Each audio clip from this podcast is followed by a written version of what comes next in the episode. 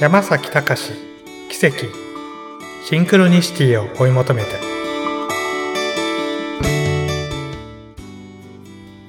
はい皆さんこんにちは。山崎隆です。第43回目の配信となります。今日はですね手塚治虫のブッダ。これを読んだ感想をお話ししたいと思います、まあ、手塚治虫といえばもうご紹介するまでもなく鉄腕アトムブラック・ジャックといったもう名作中の名作を残された、漫画界の巨匠です。この手塚治虫が書いたブッダの生涯を全14巻に書き下ろした長編ストーリー。これが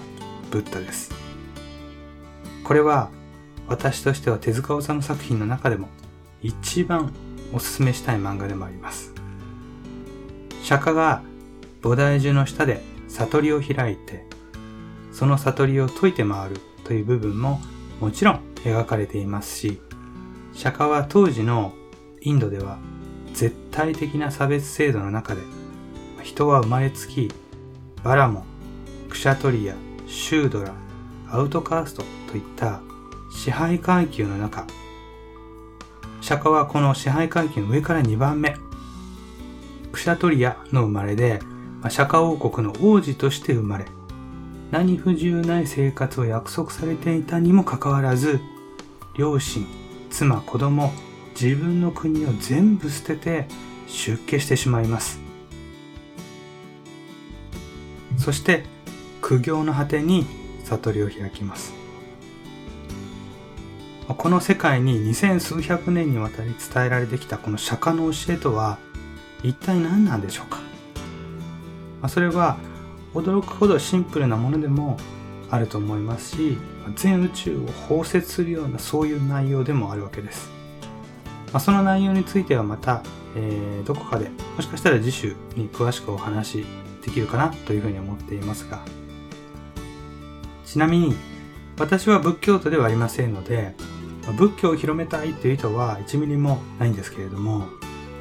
ただ日本にいるとあんまり感じられないのかもしれないんですが2015年の時点で日経の記事によりますと、キリスト教徒、イスラム教徒だけで世界に37億人いると言われています。今の世界の人口が70億人だとすると、この2つの宗教だけで半分ぐらいを占めてしまってるっていうような形になってます。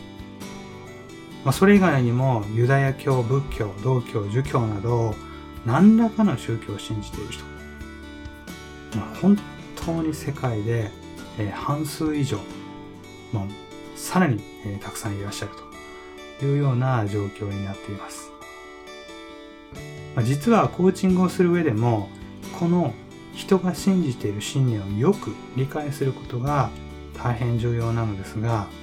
宗教の知識ということも必須っていうぐらい重要な知識だっていうふうに考えています。それはその人がどういった信念を持っているのかということをしっかりと理解するためのあくまでも知識として持っておくそういった意味合いで非常に重要な知識だっていうふうに捉えています手塚治虫のブッダの話に戻りますけれども釈迦の名前はゴータマ・シッダルタですが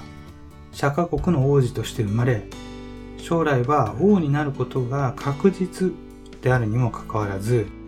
家も家族も捨てて出家し、悟りを開く人生には、お金を追い求める現代人の生き方にもとっても参考になる情報が詰まっているのではないかなというふうに感じています。もちろん、出家して王さんになりなさいとかですね、そういうことを言いたいわけでは全然ありません。私自身仏教というも何でもありませんし、まあ、そういう意味では決してないということはぜひご理解ください。まあ、煩悩を全て捨てることなど、まあ、土台無理なわけなんですけれども、えー、その煩悩をあなたに植え付けた人はあなた以外の人であるということなんですよね。お金さえあれば幸せになれるという価値観をもし持っていたとしたら、それは私たちが生まれた後で自分以外の誰かから植え付けられたものである。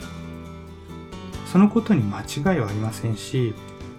その煩悩にまみれて人生が変な方向に行った人も世の中にはたくさんいると思います。まあ、この続きは、えー、来週またお話ししていきたいと思います。本日もありがとうございました。